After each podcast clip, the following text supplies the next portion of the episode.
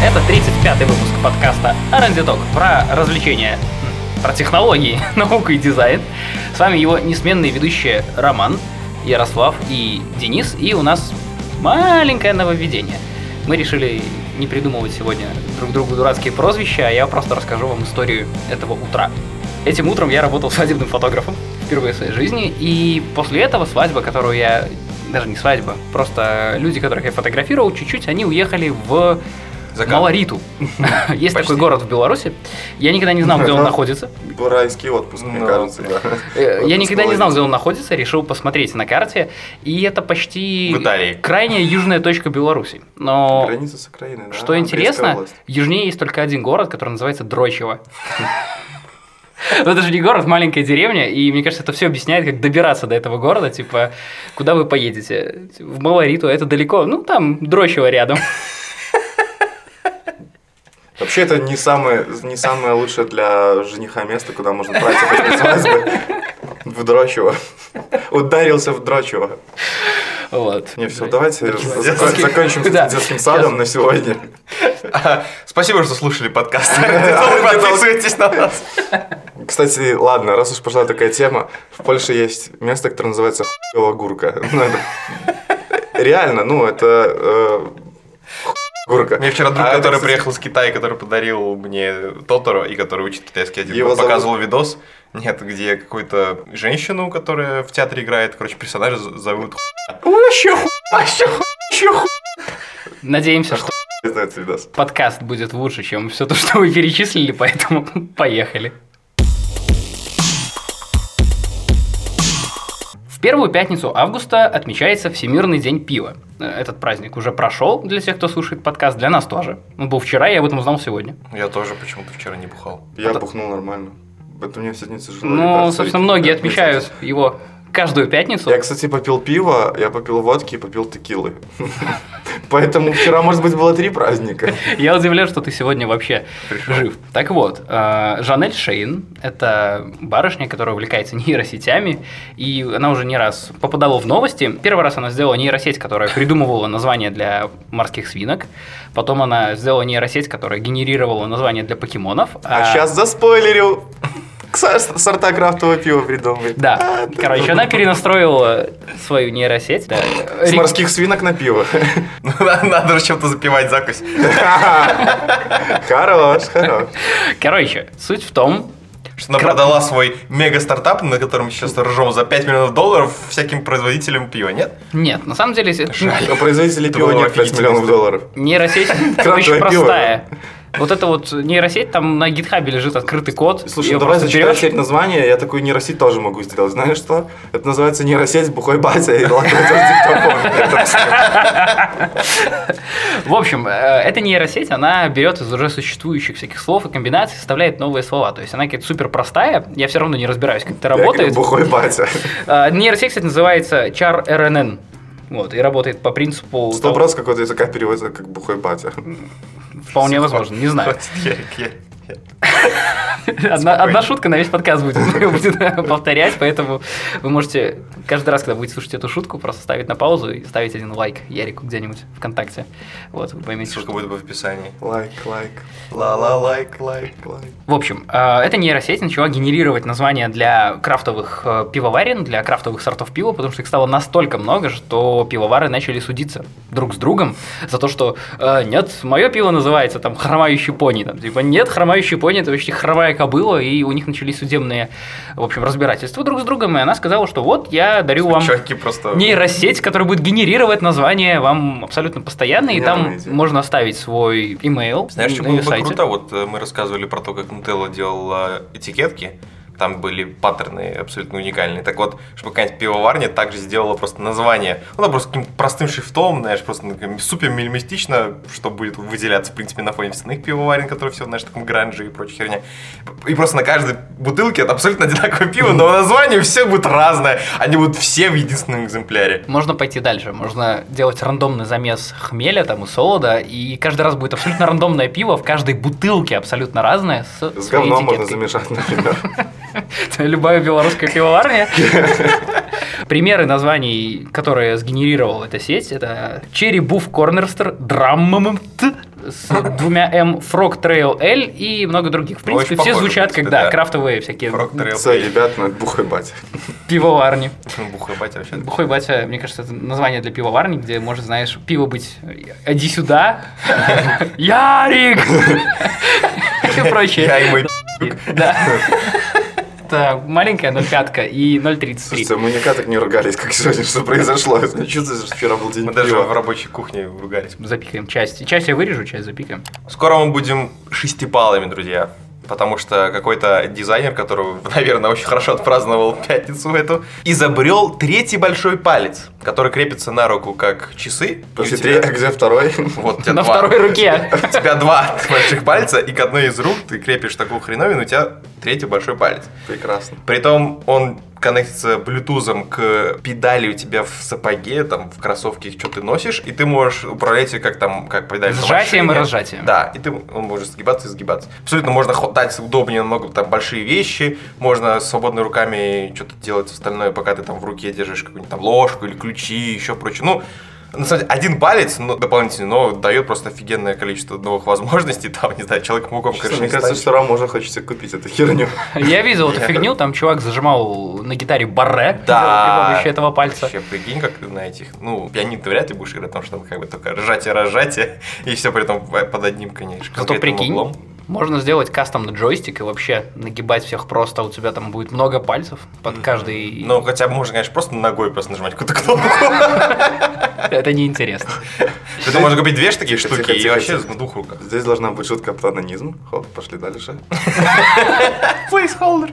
Если вы хотите разместить рекламу в том месте, где размещается шутка про анонизм, напишите нам на почту, пожалуйста.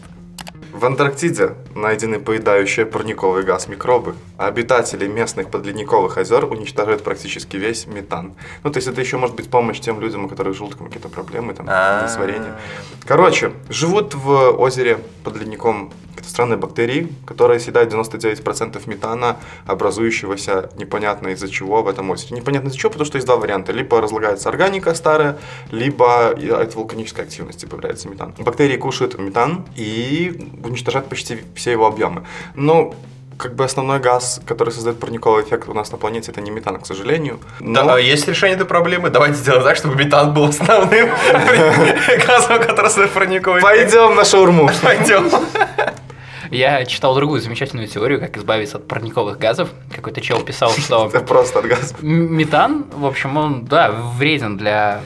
нашей атмосферы, и его продюсируют в основном коровы, потому что коров у нас много. Давайте просто избавимся от всех коров, и не будет проблем. Ну, такая вот радикальная идея была у кого-то чела. Прикольно, прикиньте, убить всех коров в теплоне. Я представляю корову-продюсера. Все, у меня на этом мысли закончились. Так, а можно как-то использовать эти бактерии в промышленных масштабах? Вот, ну я не знаю, может быть, можно как-то генетически модифицировать их, чтобы они начали уничтожать углекислоту, но это может хреново закончиться, потому что не останется углекислоты, они же бешеные. Поэтому пока, я думаю, что просто понаблюдаем за ними, как они себя ведут, как вообще к людям относятся, ну и там уже примем решение. Подумал о том, что это идеальное решение для сельского туалета. Ну, это, знаешь, такое далекое будущее, две тысячи тридцатый какой-нибудь, сороковой год, недалекое. Так, когда все еще не смогли изобрести нормальные дешевые туалеты, чтобы просто установить АИ, и все нормально работало, нет, все равно надо каким-то образом костылями какими-то улучшать эти дырки в полу. Такую таблеточку, хоп, закинул туда. И там... И розовые такие... И бактерии. Короче, поглощает весь метан, там пахнет клево. Но это такой, знаешь, киберпанк, которого, ну, это к чему? Которого вообще... мы заслужили. Да. Да. Деревенский киберпанк. К чему новость? К, к чему? Тому, что вот это зачем в Антарктиду гоняться. Не просто, чтобы посидеть. Вау, да, я вот хотел сказать, что реально, вот, типа, две тысячи семнадцатый год, ну что еще можно найти на Земле? Да дофига. Да, да дофига. В Антарктиде очень много. Мы еще в такие там, типа, зажопья не, за... не заглядывали. Да. Мало ли, что там лежит. Говорят даже, что, кстати, человеку меньше известен собственный, ну, то есть, там, глубина океана, чем космос, ну, например. Да, да, да. То есть то, что есть у нас на планете, мы знаем меньше, чем то, что нет у нас на планете. А как я завернул? Компания Lego рассказала о корпор... О корпорфилии. Среди сотрудников. Понятно, почему у них последний набор такой говна. На самом деле нет. Компания Lego рассказала в корпоративном журнале о том, что отозвала партию из ста двадцати девяти тысяч наборов конструкторов из-за того, что неправильно подобрали оттенок серого цвета в одной из запчастей. В общем, это обошлось им серого. Я ждал этой шутки, поэтому... Сделал паузу. Если вы хотите разместить рекламу нашу на пятьдесят процентов серого, напишите теперь Диане нам почту. Это обошлось им в десять миллионов долларов. Вернуть все вот эти наборы. Ой, десять миллионов долларов. десять миллионов датских крон. Полтора миллиона долларов. Эти наборы даже не дошли до покупателей. Проще было просто к каждому еще прикрепить так скотчем с нормальными серыми деталями. Так и сделали у нас, да. Обнаружили... Знаешь, там печать и подпись исправлена. Слышишь, какое у нас бы, ты думаешь, так делали? У нас бы сказали, тут должен был быть красный, но мы насыпали еще зеленого. Нормально. Нормально, да. Пойдет. Обратили внимание на эту проблему в две тысячи пятнадцатом году, и она была тогда, но и только сейчас к ней вернулись и рассказали о том, в чем заключалась суть проблемы. В общем, какой-то сотрудник наклеил стикер неправильного цвета на баллон с красителем для запчастей Лего, и поэтому второй чувак, который отвечал за покраску запчастей, он смотрит серый стикер, ну такой серый, допустим, графитового цвета, mm-hmm. а в баллоне краска на самом деле была на пару тонов там, темнее или светлее, и он его взял, залил, все фигня, все это рассортировал, уже, понятно, дальше машины, и обнаружили ошибку только в магазине. Что решили сделать в руководстве Лего? Казалось бы, что надо бы уволить всех нафиг, там, заменить все на машины. Нифига. Они решили потратиться э, для того, чтобы... Ну, то есть, они потратили много денег для того, чтобы вызвать из отпуска своих работников, чтобы они снова отсортировали партию Лего и ее отправили в магазы.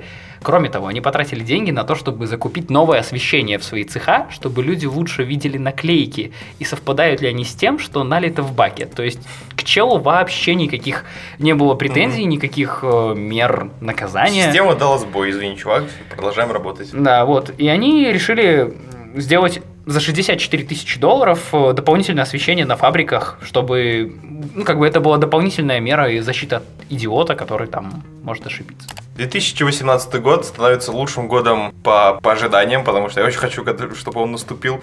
Мэтт Гроунинг, создатель «Симпсонов» и «Футурамы», запартнерился с лучшей корпорацией на Земле под названием Netflix и анонсировал свой новый мультфильм. Десятисерийный сезон сериала под названием Disenchantment будет рассказывать про королевство, которым правит алкоголичка-принцесса, ну, все в, в, в стиле. У нее есть твиттер? Не знаю. Должен быть. В озвучке будут принимать участие актеры, которые озвучивали Бендера и прочие там чуваки из Футурамы и Симпсонов. Это будет такой фэнтези-сай-фай сериал, который, в котором будет навернуто все-все-все-все, куча всего. На самом деле клево, что мультики выживают еще вот в эпоху всех этих «Игр престолов» и всего остального, потому что вот мультики, в них можно оставить самый нормальный, самый крутой юмор. И вот мультики, в которых, над которыми ты ржешь, а Гроунинг делает мультики, над которыми ты ржешь. Рик и Морти.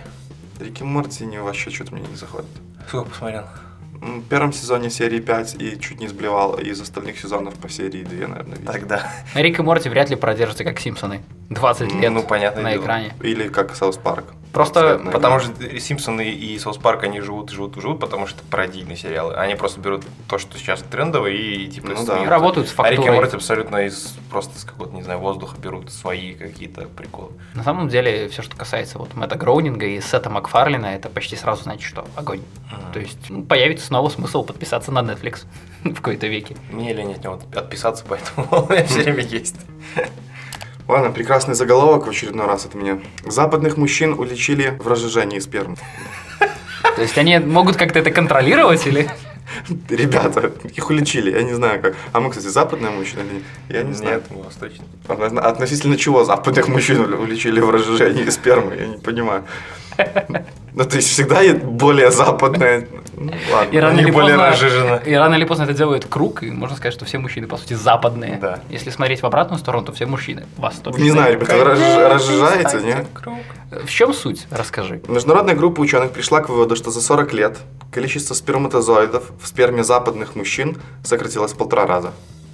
Чем это грозит? Народонаселению? Э, бесплодием. То есть сейчас уже около пять процентов мужчин в разной, ну скажем так, в разных формулировках бесплодны. То есть, ну там учитывается не только там, состояние спермы и всего остального, но, в общем, очень, то есть это получается, у каждого двадцатого мужчины есть проблемы с размножением. Вот так. Вот до чего наводят эти ваши гендер-стадис, проклятые. В чем проблема? Ну, пишут, что влияние на это оказывают в первую очередь экологические факторы, а также эндокринные нарушения и взаимодействие с пестицидами. Короче, Короче берегите писюны. еды у нас много, она вкусная, жирненькая, но что-то все травят и прочее, и травят вместе, да, вместе с ними. Да, и потом увядают наши цветочки. И там, знаешь, еще в этом докладе последняя страница засекреченная, там такая просто под грифом «секретно», ее так открывают, и там просто малень... маленьким шрифтом... Во-первых, она склеена, да. Во-вторых, там маленьким шрифтом написано «пэ эс четыре». И там уже план Далиса по уничтожению просто всех мужчин. Кстати, а вдруг реально дело в пэ эс четыре?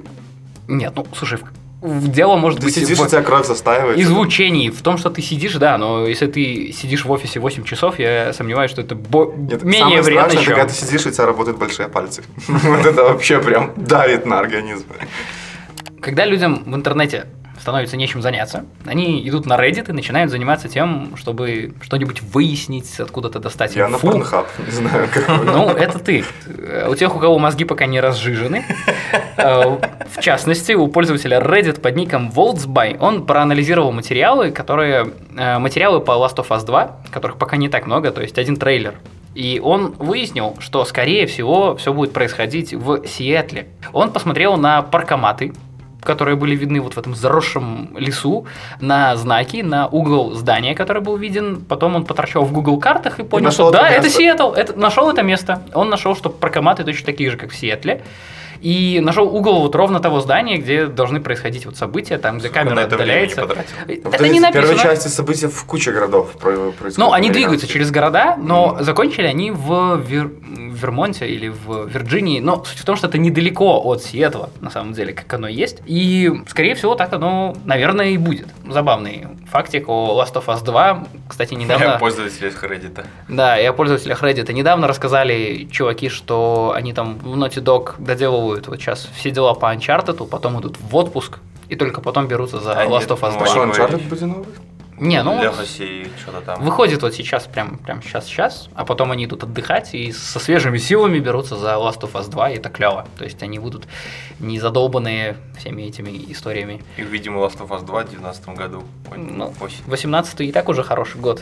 Пускай и девятнадцатый будет неплохой. А если двадцатый, то там уже и до Киберпанка недалеко. И выбирать можно. Впервые в ДНК человеческого эмбриона заменили ген, отвечающий за болезнь. В общем, исследователи из США и Южной Кореи впервые в мире удалили из ДНК человеческого эмбриона ген с мутацией, отвечающий за развитие заболеваний, и заменили его на исходный. Ну, кажется, да, мы столько лет уже изучаем геном человека, и уже про многие гены знаем, за что они отвечают, но ведь самой трудной задачей остается вмешательство дальше в эти гены, да, как выпилить кусок ненужный. Не, выпилить кусок можно, только обычно выпиливается еще, кроме этого куска, еще половина ну, нужных кусков, получается. Вот. Поэтому, да, аккуратно все уровень. Это сделать, это очень трудно, и ну, остается надеяться, что и дальше генная инженерия будет хоть что-то, хоть что-то давать в практику, потому что мы знаем, что это фигово, но не можем это изменить. Эта новость, она на самом деле абсолютно сумасшедшая, то есть это вроде бы какая-то будничная вещь, которую просто удалось достичь, то есть так же, как будут где-то там пересаживать голову, если ее не пересадят, это будет новое что, ну, а, сорян, не получилось, если ее пересадят, это будет, о, клево получилось, там в чью-нибудь честь улицу назовут. Но это вообще крутая штука, прикиньте, вот у вас, у вас должен быть ребенок, его еще на уровне там эмбриона понимают, что у него будет, допустим, дэ цэ пэ или еще что-нибудь, там отсекают часть этого гена, и он рождается абсолютно здоровым, без каких-либо наследственных заболеваний, без каких-либо там веснушек, в конце концов. Не рыжим! Не рыжим! Я люблю веснушки и рыжих. Так вот, единственный вопрос, который есть сейчас у ученых, связанных вот с этим вот CRISP, о том, насколько вообще правомерно так делать, даст ли это какой-то... Да, пускай человек рождается больным и умирает. Нет, просто подумай, насколько вообще этично вмешиваться прям на таком уровне. Подожди, подожди. Не богоугодно! Но это... в этом есть какой-то смысл, то есть это хотят обсудить с людьми. Другой вопрос в том, что они не знают в долгосрочной перспективе, как будет вмешательство в гены, и как бы отражаться. отражаться на генах следующего и последующих поколений. Вроде все клево, но рубанул не тот ген, и потом чувак родился без... вкуса и начал слушать русский рэп. Ну и вот и что ты будешь делать с этим поколением потерянным? Да, есть этот страшный ген русского рэпа, разве надо уничтожать и искоренять? Кстати... Он уничтожается геном русского рока. Это взаимоисключающие гены. Что за, за ген вырезали? Есть ген, который отвечает за мутацию, вызывающую гипертрофическую кардиомиопатию. Это болезнь сердца, при которой утолщается стенка левого, а в ряде случаев и правого желудочка, и приводит иногда к внезапной смерти. Вот если кто-то любит футбол, то, вероятно, помню такого футболиста Миклаша Фехера, который играл за Берлин. У которого внезапно остановилось сердце. Да, и у него во время игры есть очень знаменитое видео, где он останавливается, улыбается и просто замертво падает прямо на поле. Вот это как раз та самая вещь. Если бы в геном Миклаша Фехера когда-то вмешались заранее, то, может так быть, бы стоял, такого скучного конца, да, не было. В общем, в ДНК э, замена прошла удачно в семьдесят два процента случаев. Как бы супер результат, но еще не... Не сто процентов. семьдесят два – это огонь, это супер клево, это классно. Потому что, по-моему, предыдущие там попытки были, да, девяносто девять процентов там, там, да. неудач. Угу. Вот, и ну довести до сто. До сто. Что-то я перепил пиваса вчера. Ладно, погнали дальше.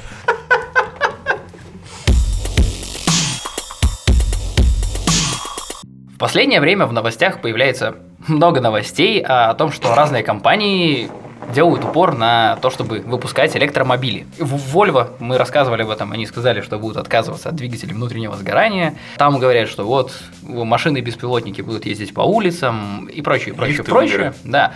Но мало появляется всяких новостей о городском транспорте, хотя это вообще преимущественная вещь в данный момент, потому что, ну...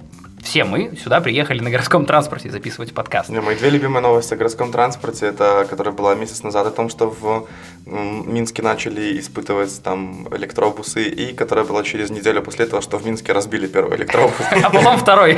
Там два попали в аварию, один за одним буквально. Да? Ну, я помню, что первый протаранил экскаватор, там разодрал ему порт и все. Зачем? Это война десептиконов с автоботами. Не, бензиновые просто нападают уже на этих, на электро... Это, знаешь, техника лудиты, да, которую да, да. они разрушают. Если они еще мирились с троллейбусами, то вот этих уродов они не вытерпят никогда. В общем, сегодня мы обсудим то, как должен, наверное, развиваться городской транспорт, что мы знаем о городском транспорте в разных странах, где мы бывали, что мы видели. Что нам нужно перенять в нашу постсоветскую систему городского транспорта. Поехали. Пы-пым. Рома, наверное, нужно начать с человека, который был дальше всех от нас. Значит, про транспорт в Японии, как паблик транспорт, господи, общественный транспорт в Японии признается самым передовым, самым, короче, продвинутым, самым лучшим, бла-бла-бла-бла. Не только потому, что там люди съездили и, короче, такие, о, там клево, так все, так приезжает, и так все хорошо. Нет, потому что тупо по числам и потому, что они зарабатывают, они, короче, прибыльные все и прочее, прочее, прочее. Немножко сначала из истории, почему так получилось, почему там в Японии как бы клево, а в США, например, как бы там тоже... Ну, экономика более-менее нормальная, почему-то ну, про так. это я попозже. Вот. Значит, в Японии и вообще во всех странах до Второй мировой войны было такое отношение к поездам, конкретно к поездам. Их приватизировали, значит, и, э, они были довольно свободными, там можно было строить, бла-бла-бла-бла-бла. После Второй мировой, естественно, все начало стагнировать, да, и начали национализировать. Вот. В Японии нет. Точнее, там был какой-то период тоже, все было под контролем государства, но в восемьдесят седьмом году отдали токийские эти вот э, линии поездов, железнодорожные. Которые, железнодорожные, да, между городами. Короче, все отдали, кроме метро. Все железнодорожные перевозки? Кроме метро и трамваев, все приватизировали. Вот. И сейчас там какое-то вообще сумасшедшее количество компаний, которые владеют частными этими линиями. И к, наш, к сегодняшнему времени все они прибыльные. Вот вам, короче, очень просто, почему все так работает. Хорошо, а как это на практике для пассажиров выглядит? Нас это больше всего интересует. Смотри, там в любую точку такая ремарка, мы разговариваем про крупные хабы. Токио, Нагоя, ну, Осака. Киото? А Киото, там, mm. там, он не такой... Ну, окей. Вот, значит, ты в любую точку можешь добраться несколькими способами. Ты можешь сесть в метро, ты можешь сесть на одну ветку одной компании, ты можешь сесть на другую ветку другой компании. И это, как называется, что? Это называется конкуренция. Вот. И все перевозчики, они пытаются сделать свой сервис лучше и удобнее, и, э, короче, привлекательнее для пассажиров. Единственное, что, кстати, контролируется государством, это ценообразование. Там установлены какие-то лимиты, ну, то есть ты можешь там туда-сюда их как-то... То есть ты не можешь сделать меньше, чем все, и не можешь сделать... Ты не можешь демпинговать тему. Запрещен демпинг, и... Да, да. Вот, ну, чтобы совсем не схлопнулось. Поэтому да, даже я каждый раз, когда ездил в центр, у меня был все время выбор метро или назем, ну, наземный транспорт. И что ты выбирал?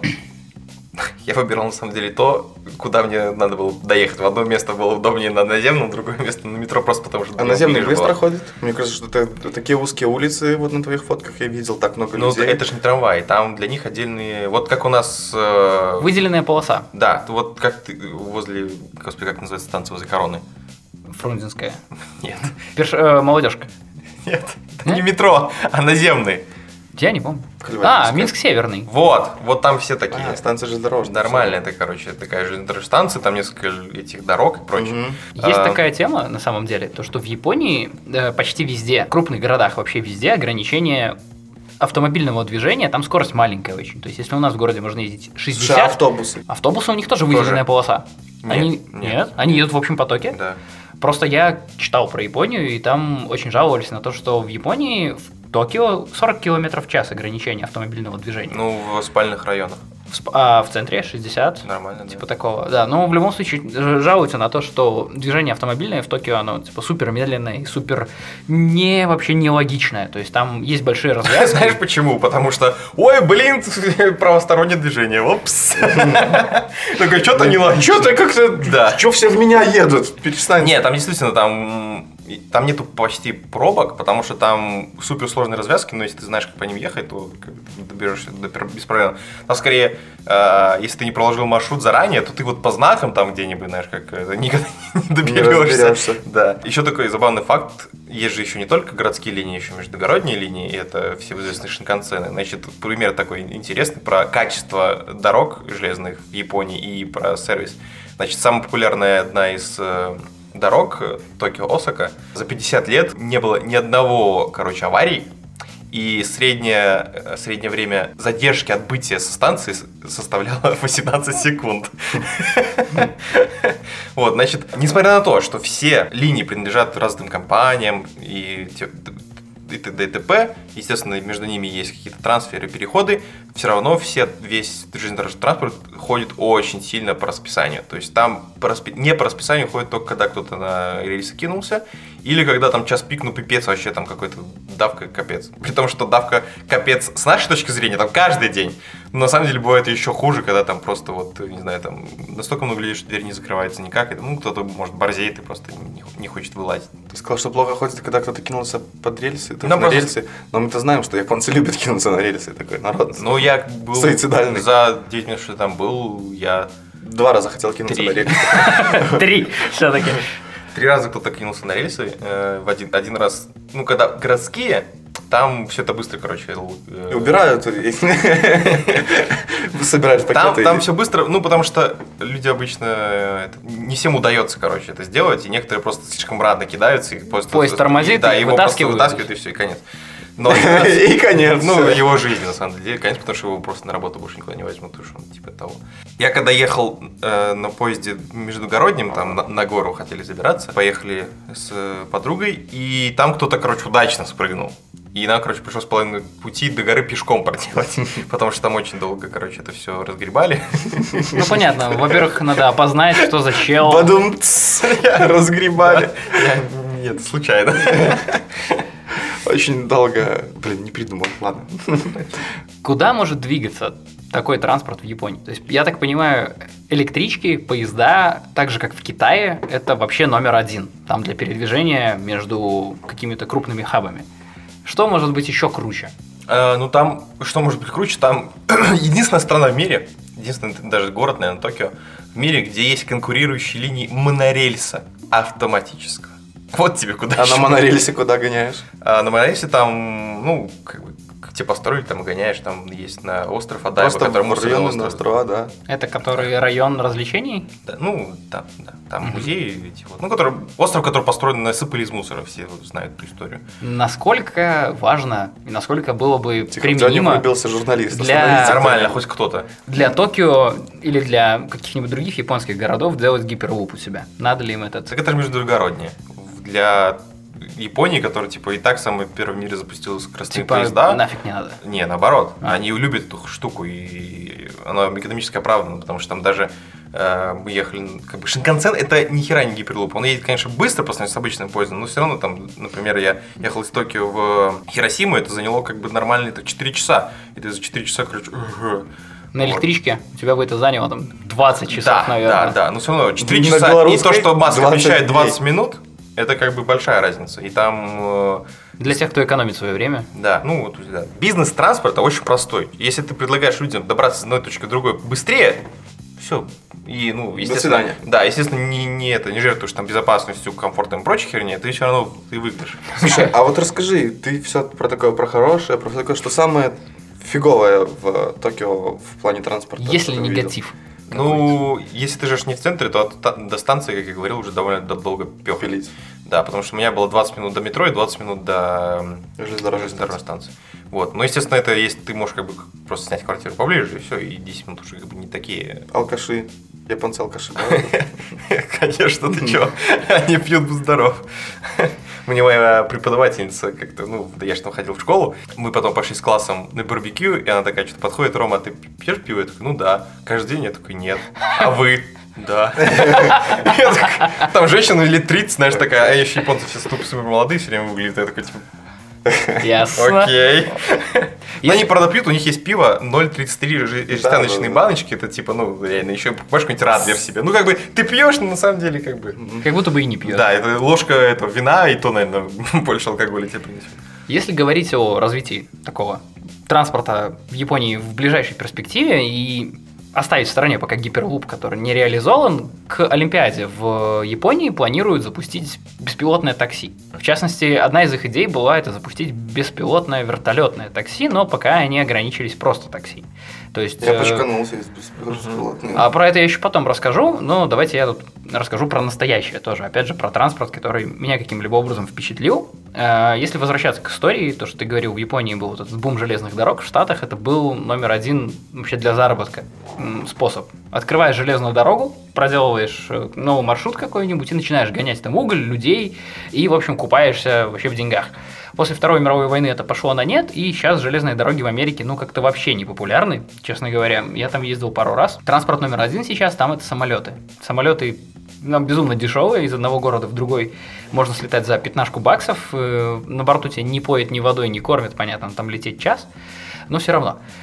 Какая перспектива для транспорта в Штатах есть, мне кажется? В крупных городах там однозначно нужно строить метро. Возьмем Нью-Йорк, в котором почти пятьсот станций, там нет такой... А в США это, они приватизированы или государственные? Короче, у каждого штата э, они приватизированы как бы к Штат, штату. Ну, это, да. Это не знает. А, но компания, которая управляет, допустим, транспортом в Нью-Йорке, она называется эм ти эй. Uh-huh. Это там Министерство транспорта и чего-то там. Она, по сути, независимая. Она сама себя бабками обеспечивает. Она не берет денег из госбюджета. Uh-huh. Она сама устанавливает цены на проездные, обслуживает рельсы и прочее. Но при этом она как бы монополист. Допустим, uh-huh. на какие-то эти такси, понятно, другое. Какие-то Uber и прочее вообще они в стороне немножко стоят. Я вообще вспомнил деталь про прибыльность, почему типа приватизированные линии. Короче, зарабатывать деньги, потому что они, как и нормальный бизнес, они не кладут все яйца в одну корзину. Значит, у каждой из этих компаний, это огромные корпорации. Они не только, короче, построили железную дорогу, теперь типа сидят, смотрят, как они по- поезда ездят. Нихера. Они строят инфраструктуру вокруг своих станций, там, короче, вот, ну, даже сравнить, если метро это Нью-Йорка, да, когда ты смотришь, там, типа, ну, как, типа, там в статье жопа. Пишешь, там, типа, bare bones, типа, вот просто поставили, короче, железную дорогу, кое-как, типа, выкопали яму, эти вот железные... Короче, чаще всего оттуда... даже не копают, просто поверху теперь ведут. Вот, да. Выглядит это просто, ну, типа, архи какой-то, знаешь, типа, как, блин, такое ощущение, что сейчас вагонетка приедет и просто по какой-то шахте едешь. Нет, в Японии сделано так, что, типа, там сразу магазины, куча торговых мест на станциях, там просто вокруг самих станций... Машины под вензинг, там, вот, места... Да, да, да, да, то есть сама станция приносит тоже дохерища вопросов, не только этот перевоз людей. Так вот, возвращаясь к эм ти эй, вот этой вот службе, она обслуживает... У них есть свое телевидение. В метро? Да. Ну, это прикольная тема. Я не рассказываю про разные станции, на что на каждой станции находится, там, куда можно ну, пойти. Ну, понятно, они крутят рекламу, видимо, какую-то, и да, за счет этого еще там над каждой берет. Дверью висит, как бы, панель, там реклама висит. Мультимедийная, которая... Да. А там еще у них пиво можно рекламировать с участием людей, и там всякие знаменитости и прочее, пьют прочее, пиво. прочее, да, пьют пиво. Там ну, реально можно спить. Там, там так сделано просто... Я сегодня в понедельник... Хочу пить. В понедельник девять утра едешь да, на учебу. Такой, для так. иностранцев это прикольно, потому что, типа, ну ты же не знаешь, там почти все пиво японское, типа, что? Ну, и идешь, смотришь рекламу, о, ебису, сегодня буду пить ебису, там, о, саппор, сегодня буду пить саппор. Возвращаясь к Нью-Йорку. Эта служба эм ти эй обслуживает мосты, железные дороги и автобусы, автобусные линии. Там троллейбусов, трамваев там нет. Как бы там есть монорельс, ну это тоже такое все. Там да, метро, uh-huh. короче, метро это король э, в этом крупном городе. Король нищих. Да. Метро почти пятьсот станций, поезда ходят вообще долго, их много, они медленные, очень холодные, то есть на улице жарко, внутри холодно, на многих станциях воняет, короче, грязно, все вот это вот вообще херня такая, да. Автобусы в городе почти не двигаются, тоже очень сложно. И система вообще городского транспорта странно построена. То есть есть, допустим, большой хаб, центральная станция, на которую я приезжаю на метро, и чтобы мне доехать до места, где мы жили, туда уже идет не метро. Оно выглядит, в принципе, как метро, но скорее, это, знаешь, уже поезд. Там, допустим, линия называется Лир. Long Island Railroad. И ты уже не платишь ну, два доллара. Для метро для нас это название подземки, underground. Да. А даже в Японии метро это просто название, короче, компании, линии. То есть есть другие подземные линии, но они называются не метро. Ну, там станции смешанные, но они даже этими вагонами отличаются. Mm-hmm. То есть это уже не метро, это уже начинается своя ветка железной дороги, которая между тем относится к, по сути, к... Подземки. По сути, подземки, то есть, но да, но нет. Угу. Сложно рассказать об этом. Так вот, билет в подземку два бакса, билет туда двадцать баксов. И ехать примерно так же, как, допустим, с этой станции было бы до там, какого-нибудь Централ парка, те же сорок минут на метро, только сорок минут уже на поезде. Вот. И за счет того, что все вот это вот перемешано, мне кажется, какое-то необходимое, наверное, будущее, это лежит за стандартизацией всей вот этой вот фигни. Унификации. Да, унификации всех поездов, цен и того, чтобы это работало как-то быстрее. Четыре часа, сообщает нам подсказчик. Джарвис. Джарвис, да. Спасибо, Джарвис. В Нью-Йорке еще не работает наземный транспорт, но работает очень плохо, особенно в центре. Автобусы, очень сложно на автобусе добраться куда-нибудь. Они, конечно, ходят, ну, в принципе, как-то по расписанию, оно где-то, наверное, существует, но надо очень долго ждать. Более того, чем примечателен Нью-Йорк как город, там даже автобус, междугородние автобусы приезжают на какой-то импровизированный вокзал, его толком нет, они останавливаются вдоль забора, где чуваки торгуют хот-догами, там нужно... пыльной очереди стоять довольно долгое время. Я думаю, хорошим выходом было бы развитие как раз-таки воздушного транспорта в этом городе, освободить улицы, ну, как бы, больше для людей, наверное, и для какого-то беспилотного транспорта. На самолете на Блин, я только сейчас, вот, вот, вот реально, у меня что-то стрельнуло. Просто, когда говорят о воздушном транспорте, ну, именно такие, знаешь, частные и прочее, фигня, ты думаешь такой, типа, ну, это, конечно, клево, но нахера? А потом я сейчас кое-что понял. Люди, человек по себе сам не может летать, он может только ходить. Поэтому если переместить транспорт там, где люди не ходят вообще, ну, по освобождается своему... очень много места. Да, освобождается очень много места. И, типа, если ты хочешь куда-то переместиться, ты никого не мешаешь, типа, в воздухе три дэ, там, этого маневрирования, там, дофигища всего места и возможности как-то разойтись. И вот, переходя Хлево. с этого... Все, бы, нету с... дорог, прикинь, все полями и садами. Так райскими. Ты выйди вон за город двадцать и, километров. И, и, не, ну... и, только, и только сверху. Ну, летают да. квадрокоптеры. Ну или вообще молча. Так вот, э, отходя от Нью-Йорка, э, сейчас в, в, общем, в две тысячи семнадцатом году, сейчас летом планировали в Дубае впервые потестировать беспилотное такси вертолетное. То есть, э, где Нью-Йорк, кажется, развитый город, но при этом в Дубае уже это стараются реализовать. В чем суть этого города? Он такой очень богатый. Э, там фигово передвигаться на общественном транспорте и вообще невозможно пешком. По той причине, что ну, пешеходных да. дорожек нету. То есть ты там нет понта да. ходить пешком. Да, там жарко, там нет достопримечательностей, там все красоты заключаются в торговых центрах и смотровых площадках, всяких крупных башен. Торговых центров. Да. Так вот, немецкая компания Daimler, она купила стартап, который занимается тем, что продвигает свои вертолетные, свое вертолетное такси в Дубае. Daimler – это те, кто Mercedes-Benz делают, если что. И они планируют...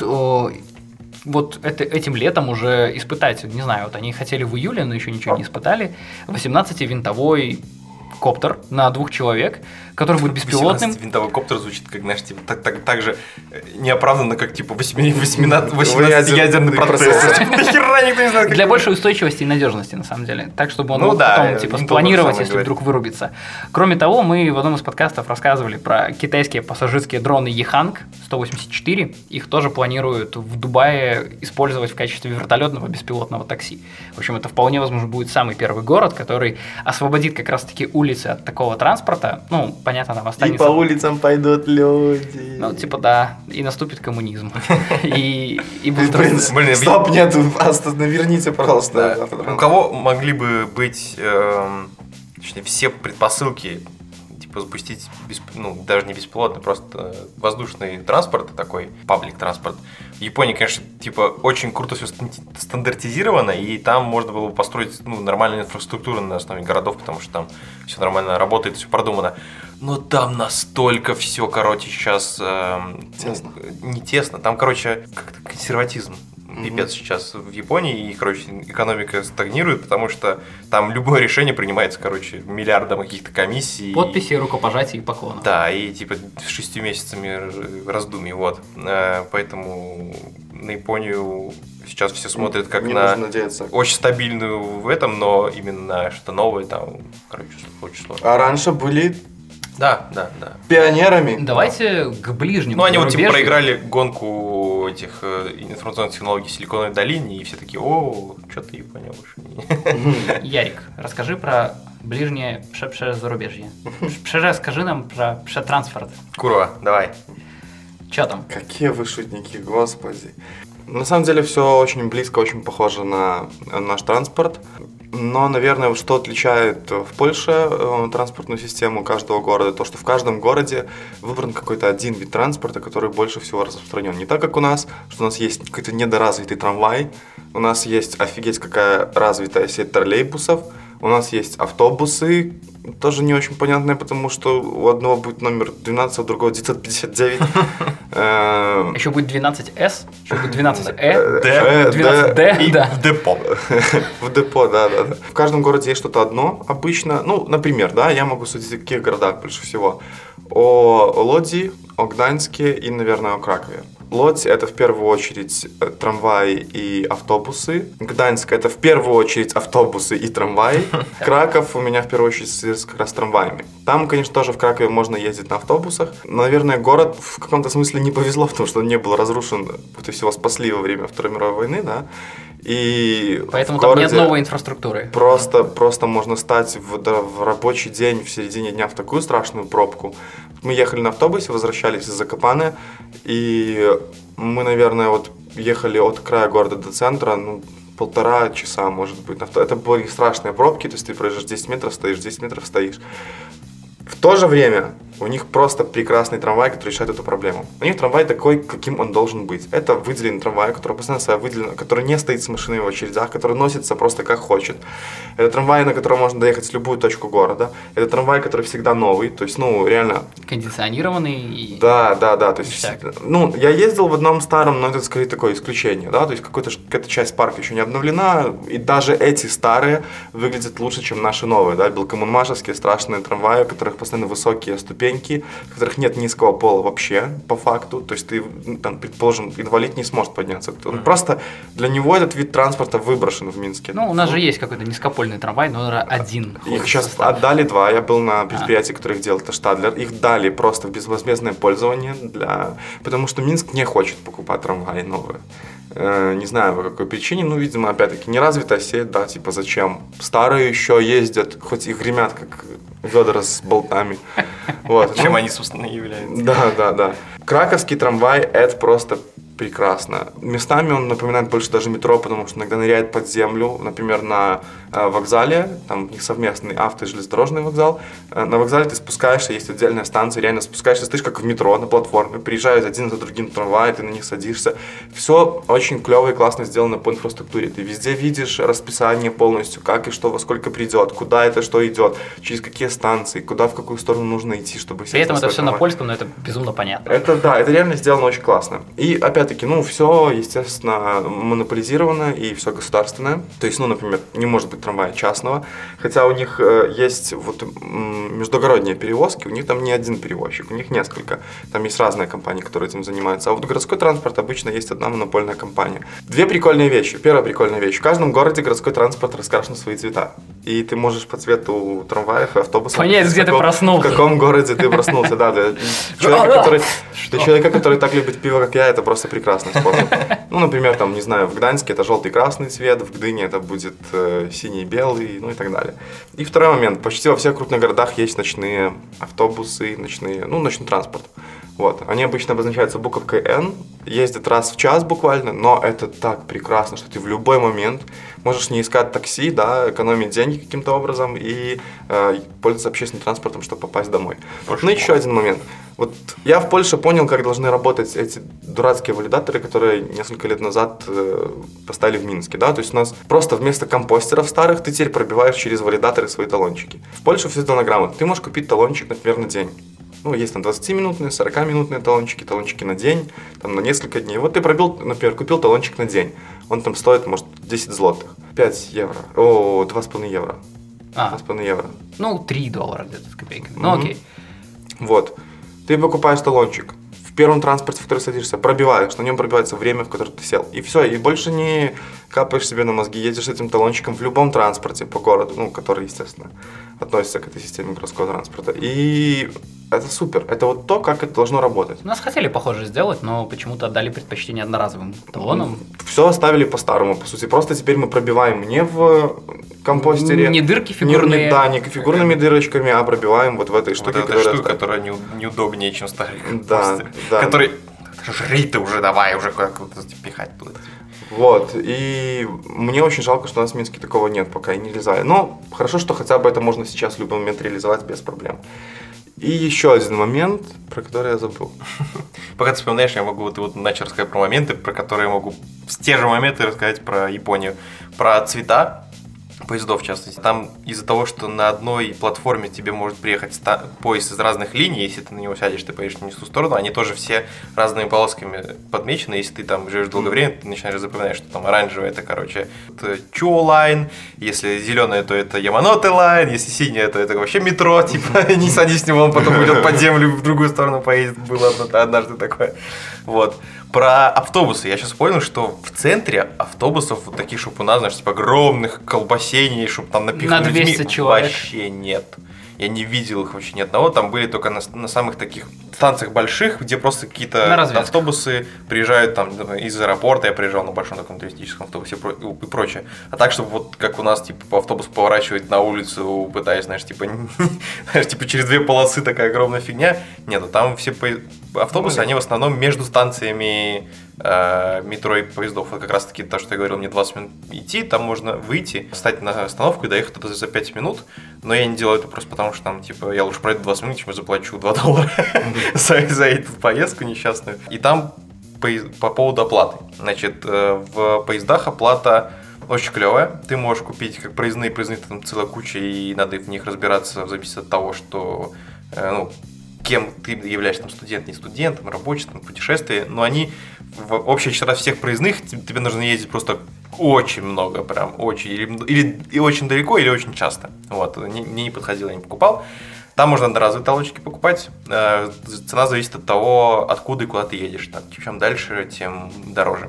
И ты можешь просто купить себе карту, которую пополняешь деньгами, и ты, когда заходишь, там такие, значит, воротики, ты прислоняешь, ну, эту карточку, она говорит тебе, во-первых, сразу высвечивается в конце вот этой вот э, турникетов, ты на обратном конце видишь данные по твоей карте. То есть не вначале приложил, как у нас, значит, типа, сколько-то у меня поездок осталось, mm-hmm. а ты не останавливаешься, проложил, проложил ну, где-то метр длиной, метр полтора, и в конце видишь там, типа, сколько денег осталось, ну, какие-то еще данные, но самая большая цифра, сколько денег осталось, в принципе, самое главное. Вот. Когда ты выходишь на какой-то станции, ты опять же прикладываешь, она автоматически считает, где ты вошел, сколько это стоило, и снимает. Не надо стоять даже каждый раз, типа, смотреть на эту огромную карту, так, типа, искать свою станцию, сколько она стоит. Если ты купил не тот билетик, на каждой станции есть пополнение, ты можешь, типа, доплатить на одном, там такой обычно один автомат у входа стоит. Вот, но эта карточка лучше всего. В автобусах другая система. В автобусах, значит, заходить можно только через перед, там, где водитель сидит. И оплачивать. И оплачивать да. прямо ему, вот. Я как-то раз такой заходил, это еще было, когда на один, на один месяц ездил, не знал, сколько у меня денег на карточке. Ну, типа, вроде хватает. Приложил и пошел.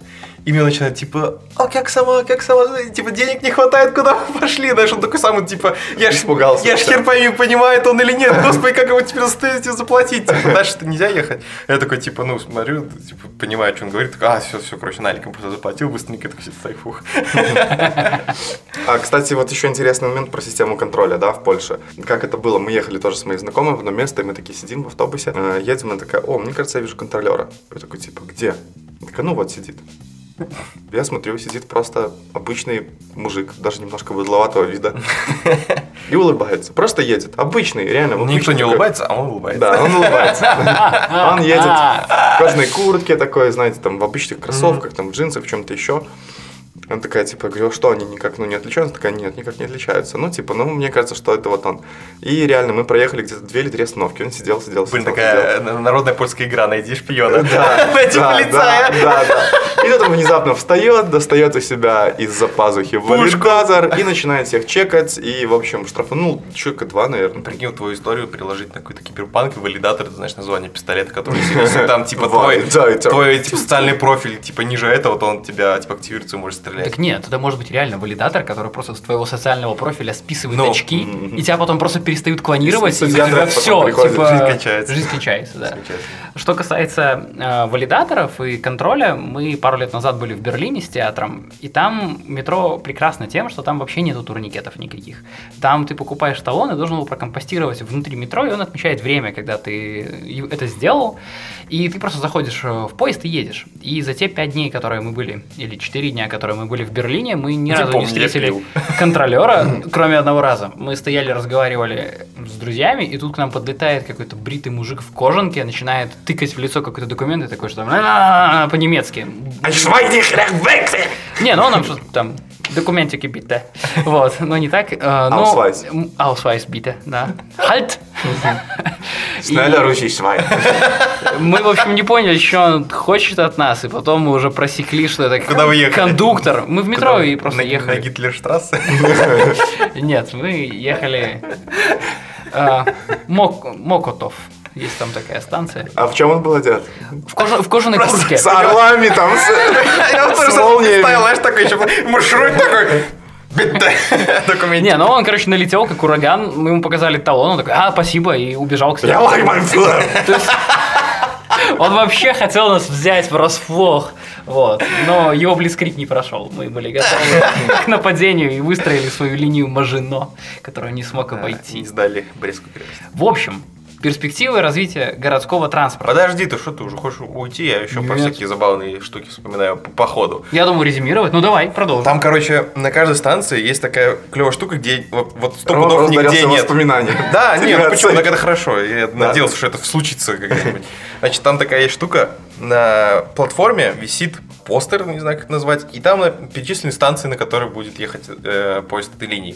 И на каждой станции нарисован такой паровозик, там пронумерованы эти вагоны, вагоны и нарисовано, возле какого вагона что находится на этой станции. Где эскалатор, где туалет, Прикольно. где это пополнение счета, где, короче, выход, например, если нет эскалатора.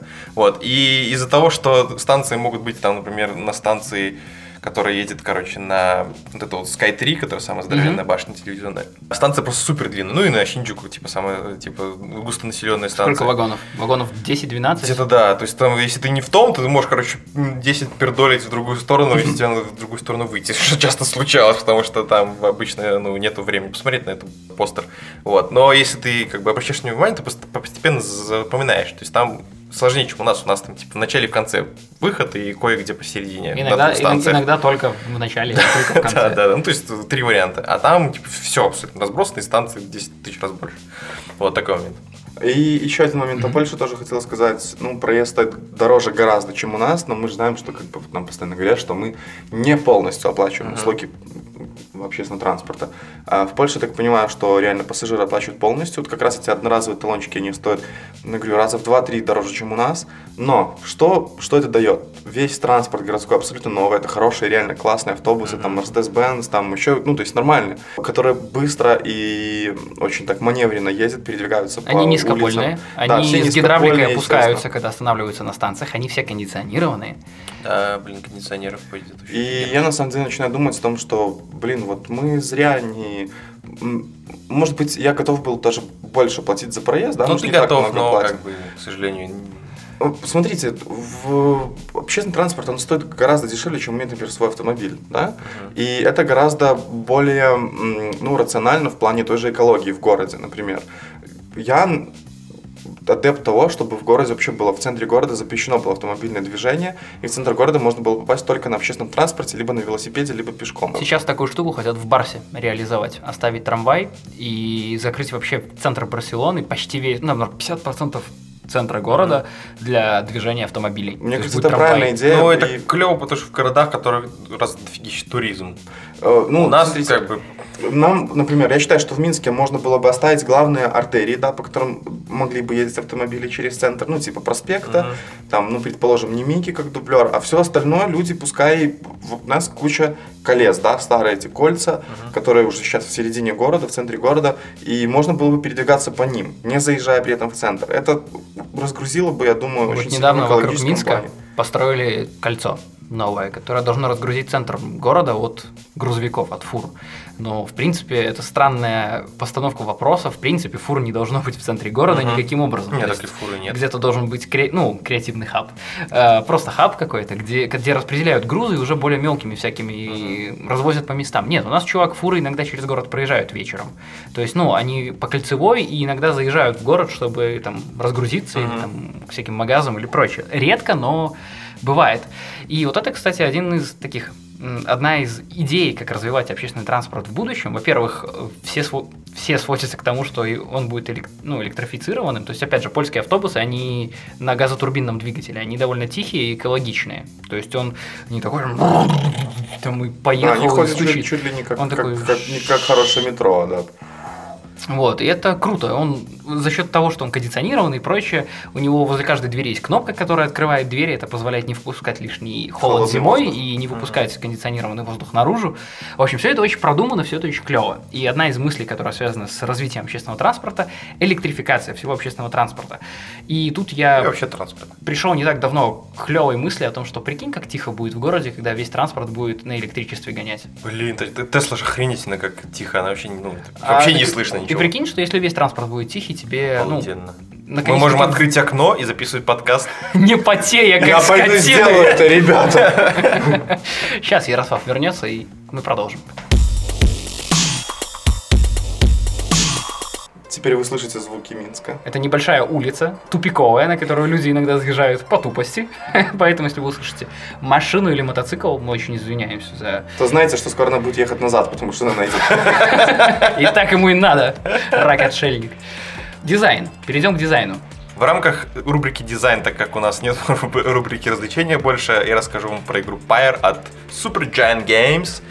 Мы, вы можете ее знать по играм «Бастион» и «Транзистор». Подожди. Значит, секунду. Транзистор. Ты сказал, у нас нет рубрики развлечения. Прямо сейчас мы вводим рубрику развлечения. развлечения. И периодически теперь вам рассказываем про развлечения тоже. Вот так, потому что мы сами творцы своей судьбы, йоу.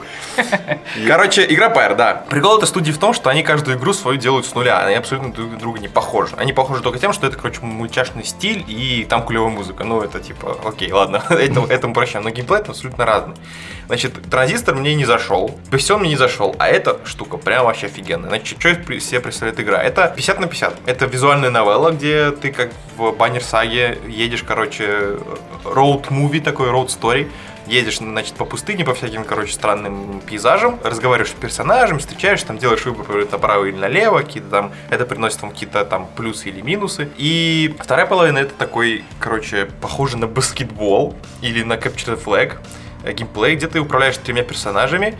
У вас есть ворота, и есть ворота в вражеской команде, падает, короче, такой шар энергии, и нужно забросить этот шар в ворота или, или сам забежать, или кинуть там каким угодно способом. Персонажи бывают разные, есть большие танки, у которых там, короче, ну, понятно, огромное поле действия, но немедленные. Быстрые, со сник-атаками да, и да, сбалансированные. Стандартно. Прикол в том, что ты можешь управлять только одним в... mm-hmm. одновременно. Все это в реальном времени, это не пошаговая штука. Ты можешь, значит, управлять только одним, когда перекидываешь мяч или переключаешься, управляешь другим. Если у тебя находится в руках этот шар энергии, то тебя противник может просто коснуться, и, короче, ты умираешь. И, короче, через какое-то время появляешься снова. Если, ну, у противника тоже бывают разные классы и прочие штуки. И вначале, когда ты говоришь, что это все в реальном времени, ты такой, типа, господи, как, как это вообще можно успевать? Но потом, когда наловчился делать пасы, Значит, бросать мяч куда-нибудь себе на территорию и закрывать ее большим, короче, персонажем, у которого большая аура, так сказать. Остальным каким-нибудь быстренько оббегать с тыла, расстреливать, опять же, аурой чужих противников, пока они кулдаунятся, быстренько хватать мяч и закидывать его. Там еще можно в прыжке закинуть, можно кинуть, можно просто забежать. Ты, короче, втягиваешься в этом, и как только начинаешь понимать, где какая кнопка что делает, потом еще прокачка, естественно, есть какие-то новые там эти фишки, там, типа воскрешения быстрее и прочего, а отлично играется. Притом она очень-очень концентрированная, и ты буквально за пять минут матча там сто очков и в минус идут очки. Происходит все. Да, ты такой... О! И потом, короче, десять минут просто ходишь, читаешь эти сюжетик, э, mm-hmm. расследуешь, значит, с персонажами общаешься. И потом снова экшен. А потом по-моему. снова экшен. И ну, вот, вот это, ну, как во всех хороших играх, вот это вот разделение на загадки, на шут, ну, геймплей такой, типа, резкий, очень круто все воспроизводит. Но почему я купил эту игру? Значит, из-за того, я как бы не люблю ни Транзистор, ни Бастион, не зашло мне. Почему вдруг это купил? Я посмотрел трейлер, и там просто... охренительная музыка. Просто, просто волшебная. Там какой-то абсолютно такой, не знаю, жанр, жанр, наверное, нельзя определить, но она просто очень... Я думаю, мы просто ставим ссылку, что описывать. Я даже думаю, на фоне вот того, что я сейчас говорю, будет просто играть музыка. Наверняка она уже доступна где-нибудь. Вот, так что если вы играете на компе, она стоит всего четыреста рублей русских в Стиме. Это щепанты какие-то, восемь долларов. А если на PlayStation, то полторы тысячи тоже. Если у вас как бы консольный гейминг, то это тоже понты. Вот. Ну, в сравнении. Да, да, естественно. С остальным. У меня две новости про дизайн, связанные с дизайном. Даже нет. Одна связана с дизайном, одна связана с развлечениями. Начну с дизайна. Я ходил в магазин с женой. Такая прям новость. Что же вы купили? Мы, мы ходили в магазин. Нет, мы положили корзинку. Нет. Короче, э, не так давно, в прошлом году, белорусские пацаны выиграли конкурс стартапов от Ричарда Брэнсона и выиграли деньги на реализацию своего проекта «Киномо». Это вот такая крутящаяся штука, диодная. Которую делаю голограммы. Да, которая делает голограммы. Я впервые увидел это своими глазами, и это реально выглядит очень клево. Это не похоже на вот эти вот двигающиеся голограммы из этого призрака в доспехах, mm-hmm. допустим, и прочее. Но это реально уже выглядит клево. Оно спрятано было в какой-то такой пластиковый кожух, работало бесшумно и... Понимаешь, что кожух, а слово кожа? Пластиковый кожух, это как, не знаю. Пластиковую полусферу. Да, металлическая, это как-то пластиковая консервная банка. Типа такого. Так вот, я думаю, мы в шоу-ноутах оставим видос, который я снял в этом магазе. Твой видос, я так понял, нихера не отображает весь прикол. Да, то есть оно глазами... В видосе, видосе оно дергается и крутится, а на самом деле оно а на самом деле оно три дэ-модель. В... Просто три дэ-модель, висящая в воздухе, при этом почти не слышно и, в общем, очень... А круто. Ты можешь ходить вокруг и видеть ее со стороны? С определенного ракурса. Просто А-а-а. она спереди и сзади видна хорошо, а сбоку, ну, не так. Но я думаю, за этим они и додумают. Нет, ну, как бы, она, понимаешь, видна... оно крутится только в одном плоскости, ты вряд ли сделаешь еще по бокам что-то. Ну, смотри, оно где-то, ну, так, градусов девяносто. Вот, если смотреть на нее так, и по сорок пять градусов в каждую сторону можно где-то отклоняться, и оно будет нормально видно. Ну, короче, презентационные и рекламные цели для консюмера. Но при этом выглядит клево, мне понравилось. Следующее про развлечения. Сходил на Темную башню, и сейчас интернет, ваши интернеты, эти ваши эксперты, пестрит э, всеми рецензиями, типа, а, Метакритик, естественно, любимый наш всеми. Темная башня говно, там, что-то Кинг мудак, что-то херня, что-то не понятно, ну, типа, все просто и прочее. В начале недели мне друг такой, на Темную башню пойдешь, типа, Кинг, там, типа, фэнтези, вся херня, какие-то э, перемещения там в э, пространстве и прочее. Такой, типа, да, клево. Потом прошла неделя, посмотрели все, например, показы, открыли эти... Блокнотики. Блокнотики, да. Кончились запреты на рецензии, и пошло-поехало, короче, насыпали говнеца. И друг сразу такой, типа, ну, что-то все говорят, что говно, не пойдем. Короче, я его в итоге уговорил, типа, пошли, не обращай внимания, типа, сам посмотри, потом делай выводы. Что это, что, есть чем пять заняться? Нет, все, заткнись, погнали. Значит, пошли. Прикол в том, что из-за того, что как бы, книга была написана довольно давно, там, естественно, все ее ходы, какие-то приемы уже давно адаптированы. Уже не то, что, не то, что адаптированы, они уже вышли из моды. Но как раз-таки из-за этого все это выглядит типа, а, блин, опять, как, короче, там, не знаю, как пятнадцать лет назад. Да. Там, короче, это хорошее такое, типа, кинцо про попаданца нашего любимого, типа, чем сейчас грешит вся русская фэнтези-литература. Это попаданец, типа, там, пацан или что-то попал и, короче, стал там крутым. Ну, типа, люб... mm-hmm. это самый простой сюжет. Сам фильм очень, короче, реально очень простой, там нет какого-то двойного дна, одна, там, чего-то, чего бы ты ожидал, не знаю, не фанат Кинга, у него, возможно, такого и нет на самом-то деле. Но у Кинга «Темная башня» ассоциируется, знаешь, типа, как его какая-то черная жемчужина, да. Ну, главная что... книга его, да. Да. И, Opus типа, Magnum. Вот, вот. И на самом деле, как я слышал, как-то раз обсуждали «Темную башню» «Отвратительные мужики», многие люди, вот все слышали про «Темную башню», все знают, что она какая-то там мега-мега прямо в конце там, ой, как клево, но первая книга, там пролог какой-то, короче, он самый такой черствый, скучный, длинный, и сквозь него прорывается абсолютно очень малое количество людей. Я не прорвался, я до сих пор помню все, что я про него прочитал, он клево написан, какие-то сцены я помню, там клево написано, это стрелок, это человек в черном, они все клево описаны, но абсолютно вот типа пространные рассуждения, там эти описания, ну, не дают тебе продраться. Из-за этого, мне кажется, что многие эти, которые писали рецензии, на самом деле, у них в голове такое, даже типа, не читали, но думают, что это очень круто.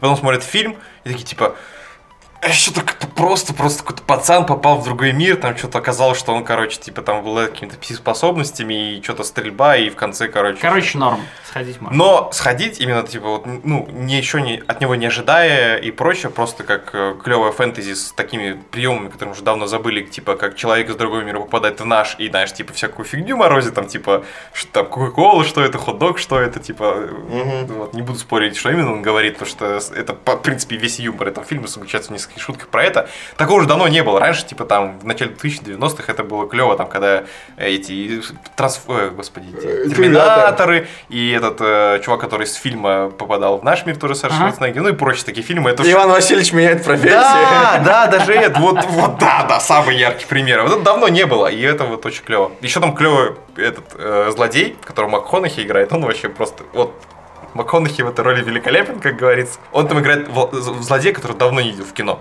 Когда у злодея что-то получается, он не начинает рассказывать главному герою свой план и тянуть время. Он берет его за руку, сажает его куда-то и, и да, и типа использует его как, ну, как ему хотелось. Все, короче, там. И главный, эти, типа, ну, главный этот, протагонист, там пацан, и его помощник стрелок, этот, который, типа, чернокожий мужик, который там офигенно. Который стреляет.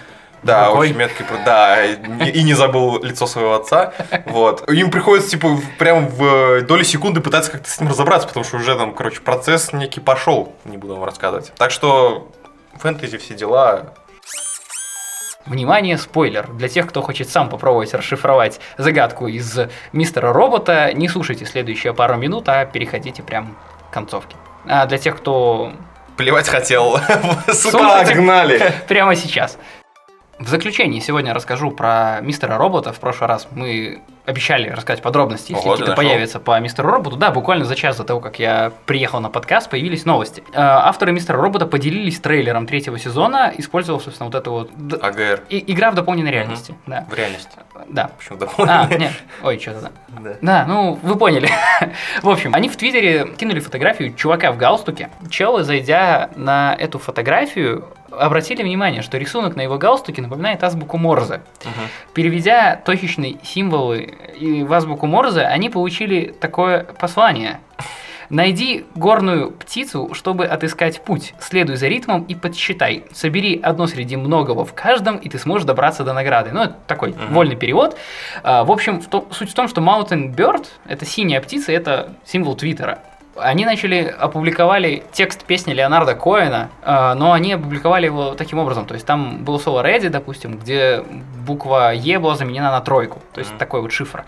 И этот чел просуммировал все цифры в каждой строчке. То есть он ввел первую строчку, просуммировал там все цифры, получилось десять, допустим. И он посчитал, так, десятая буква этой строчки. Раз, два, три, четыре, это буква Y. Угу. Просуммировав ну, все понятно. Цифры во всех строчках, получился YouTube и ссылка ю ар эл, по которую, которую, введя в поиск, он вышел на новый трейлер Мистера Робота, короче, третий сезон, и его вот уже в общий доступ кинули, так как все расшифровали.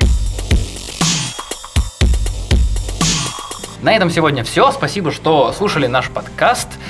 Подписывайтесь на нас в iTunes, если вы этого еще не сделали. Оставляйте свои отзывы. Будем рады все читать, и хорошее, и плохое. С вами были Рома, Ярик и Денис. Оставайтесь хорошими. Пока.